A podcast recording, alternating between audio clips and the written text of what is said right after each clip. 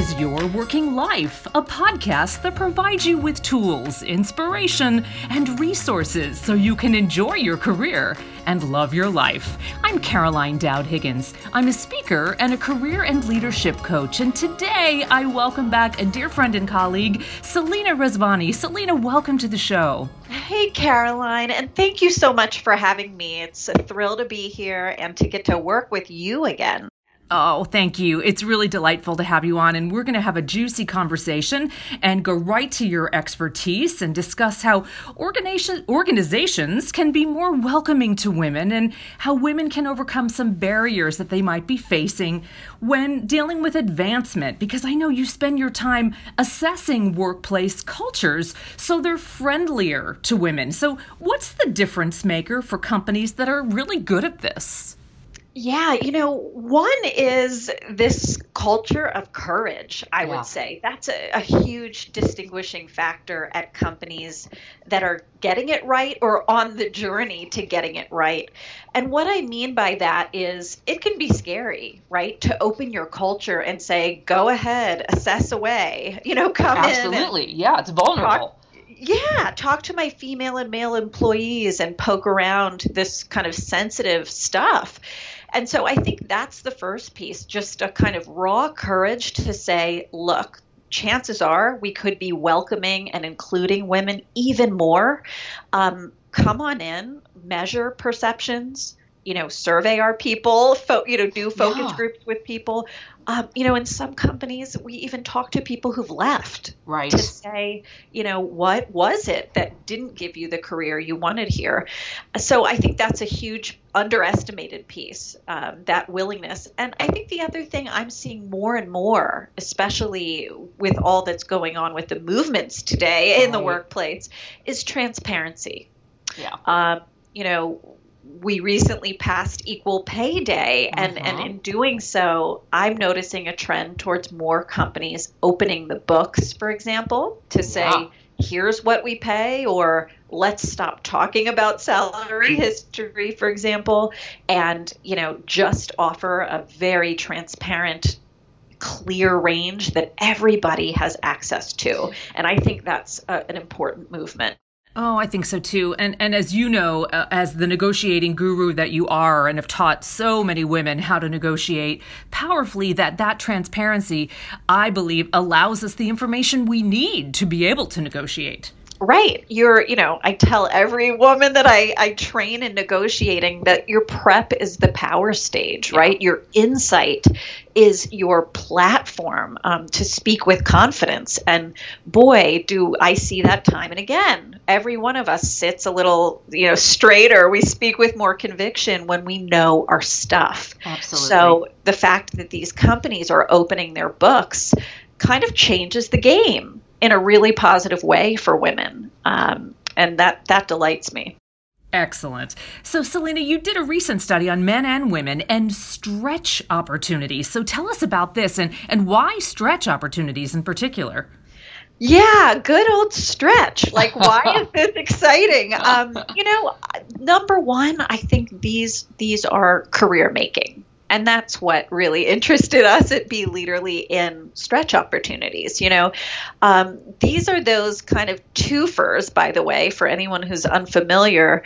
These assignments that require expertise outside your regular domain. Yeah. You know, your regular day to day duties, and they're kind of all the rage. Um, you know, companies like them because they offer people a bit of a dry run a trial um, to see someone's competence, you know, watching them stretch into a new area.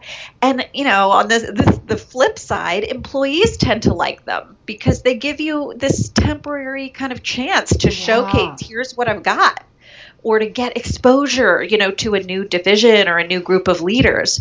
So I think a big piece was they're timely, they're very woven into workplace culture today. Um, and we wanted to poke around and look a little bit at how people negotiate these assignments. Ah. Yeah. What are they thinking? How do they size them up? Um, do, do men and women want the same things? And, and can you give us a peek at, at what you found in the study? Yeah, absolutely. This is coming out in June, but Caroline, with you, I would share anything. Oh, well, thank you. I'm grateful. We won't. No spoiler alert, but maybe just a little, a little whiff of what Yeah, what was uh, unearthed. Sure. So, first of all, what was exciting was to see that women and men have extremely level ambition. When we look at the top, top spots, you know, and ask, what is your appetite to move to SVP or C suite level? Men and women have the same responses. When we aggregate that to include, you know, that top seat as well as the next level down, director, and we combine the two, women edge out men. You know, 81% of women we surveyed want to be at that director and above level, Interesting. Yeah. 77% of men. Um, what's what's kind of more uh, granular, though, as we dig into the data a bit more, is that when people study that negotiating stretch assignment, right, um, women are more likely to set a higher bar for themselves. And that, that probably won't surprise you in your work, Not Carol at all. Yeah. that you know women have this higher bar. So the women we surveyed said i'm more likely to feel like i need to be performing at that next level where men may be more comfortable you know being promoted on potential Wow. And to tell me, in the stretch assignments, are women asking for them or are sponsors and advocates in the organizations seeking out women and men who are uh, excited about these opportunities, as you said, tapping potential? Yeah, you know, we've interviewed dozens of C level women as well in our organization, and many of them talk about the two way street of it, both Yeah. being offered an opportunity, being tapped, or or having it, you know, thrown out in the conference room with the expectation that someone's going to raise their hand and volunteer, right? Sometimes it's delivered that way, and sometimes it's more of a direct ask. It's more of a negotiated proposal you're making. You know, hey, I see a need, I see a problem, and I have a potential solution in mind. Would you let me? You know, lead this great initiative. And you know, I'm smiling ear to ear when I hear that because I'm all about empowering women and men to be able to ask. And, and I know you as the, the master negotiator would, would probably agree that you'll never get it if you don't ask. So by all means, put yourself out there. Yeah music to my ears what you're saying you know no no ask no get. And the other thing that i find is is so lush and productive for negotiating but is very underused is when you're asked to do something or lead something and some of it works for you but not all of it. Many times people will see it as a black and white you know i either say yes or i back away. Yeah. and there's such an incredible gray area where you know i would like to lead that wonderful project but i can't travel all the weeks of the year you're requesting. Would you consider x you know how about why? and i think that conversation goes missing so that you can run a stretch opportunity more on your own terms Oh, that's great. Such good wisdom to hear because it's not either or, right? How do you negotiate the nuances in between? Wonderful. So, Selena, let me ask how are men and women investing their time differently at work? Do you see patterns or differences here? You know, it's a fascinating time. Uh, we're, we're seeing a lot more paternity leave for men, for example, and a lot of flexible and virtual work schedules. Do you see any patterns with men and women? Uh, yes, we do, and we we are really interested in knowing even more about this. But one of the things we found is that men today in our study tell us that they're investing more time in hard skill development, like Ah, their basic technical skill set. Um, and women were more likely to say, I'm building my network, I'm working on my personal brand, right? And Yeah. so it's kind of interesting to think about how people are looking at their own currency. You know, what where are they putting their investment of time and what are they trying to build up? For women, it's more of these networks and relationships, and for men, it's more often that skill development. Um, there's one other thing I think that's worth pointing out, which is women in our study were more likely to say, You want to know what makes me want to say no to a stretch assignment? Politics. Huh.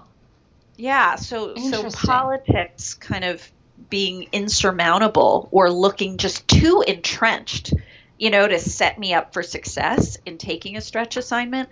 That's something that came through, um, you know, in an even more pronounced way uh, for women in our particular study. Very interesting. So, is there any follow up that uh, might tell women, hey, don't neglect the hard skills? You know, do leverage your networks, do focus on your brand and the emotional intelligence, but let's not fall behind the man in, in, in the hard skills, or is that to be determined? Yeah, you know, I think there is a great case to, to be made. You know, you've probably heard the term like, are women being over mentored? Yeah. are yeah. they, you know, kind of being pushed to the land of soft skills so much and brand um, that, you know, they're not shoring up their day to day work? And, you know, I'm a big believer. I, I met, as I've said, I've sat down with so many executive women, and many of them said, look, you don't need to be top dog.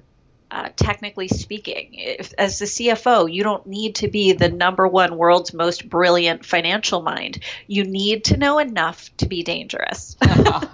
you know, you need That's to great. know enough to ask hard questions Yeah, yeah. and you know really analyze something um, and look at it from different angles. That's what you need. And so I'm still a believer in that. I'm a believer in you need to know enough but you know that we don't want to uh, go to the other extreme which is kind of i need to be the leading expert i need to be perfect at Oh, this yes. Yes, the perfection paradox because it just doesn't exist, right? And and as we say in the entrepreneurial word uh, world, uh, eighty percent can be good enough to go. Oh, I couldn't agree more. I mean, every job today, you are working with imperfect information. Yes. You're working, you know, with half the insight you'd like into the problem you're trying to solve or the client you're trying to help, right? I mean, it's such a luxury to have all the variables. Um, so I think getting comfortable with the gray area and ambiguity is quite the superpower. Absolutely. So, speaking of superpowers, you've got this extraordinary role as a VP at Be Leaderly, and your focus is really helping organizations explore what makes work work for men and women. So, what needs more discussion or exploration in, in this role from your purview? What do you think we still need to tackle? Yeah, I I think that's a great question, and um, you know, I think the first thing is really inviting men and having men themselves, you know, step up to sit at the table together and problem solve what's going on at work. Uh, my observation is that there's a kind of polite, tentative relationship right now. Yes, well Um, put. you know, yeah. men are wearing, you know, the pins on the tuxedo to say I Mhm. support movements, um, and that's great and everything. But I really think there's something missing about sitting elbow to elbow, men and women together, and co-creating the future. Looking at what's wrong, coming up with hacks and solutions to create a workplace that's better. You know, so much research. Accenture's done ex- excellent research showing what helps women. Often initiatives that help women help men. Absolutely. You know? Yes. Yeah, when you put some sunlight on the promotion, um, you know, uh, initiatives and rules, for example, you make them clear for everyone. I'm so glad you said that, Selena, because it's not a them and us, right? We are all in this together. And thank you for, for being so candid about that. So you certainly don't have to name names of organizations unless you, you choose to do so. But are there some great things happening out there from, from your vantage point? Some success stories where companies are really moving the needle? Yeah, I think one is GoDaddy actually, and I just wrote about this in Forbes because it was just really important to share, I think. But they came up with this great solution called promotion flagging. Huh. Um, yeah, and so what this does is it doesn't totally leave it on the employee to approach a boss and say, hey, I think I'm ready for a promotion. Built into their system is a flag that notifies a manager, you know, so and so has been here 18 months. It's time to sit down and have a conversation with them. It, it's such a simple intervention if you think about it. Um, setting a timed flag to trigger a conversation between a boss and manager or a boss and employee. Um, and yet it's effective in saying, Yes. where are you? Yes. How, you know, what is your interest to move up? Because this is often the time frame at which people are thinking about the next step. So I love that.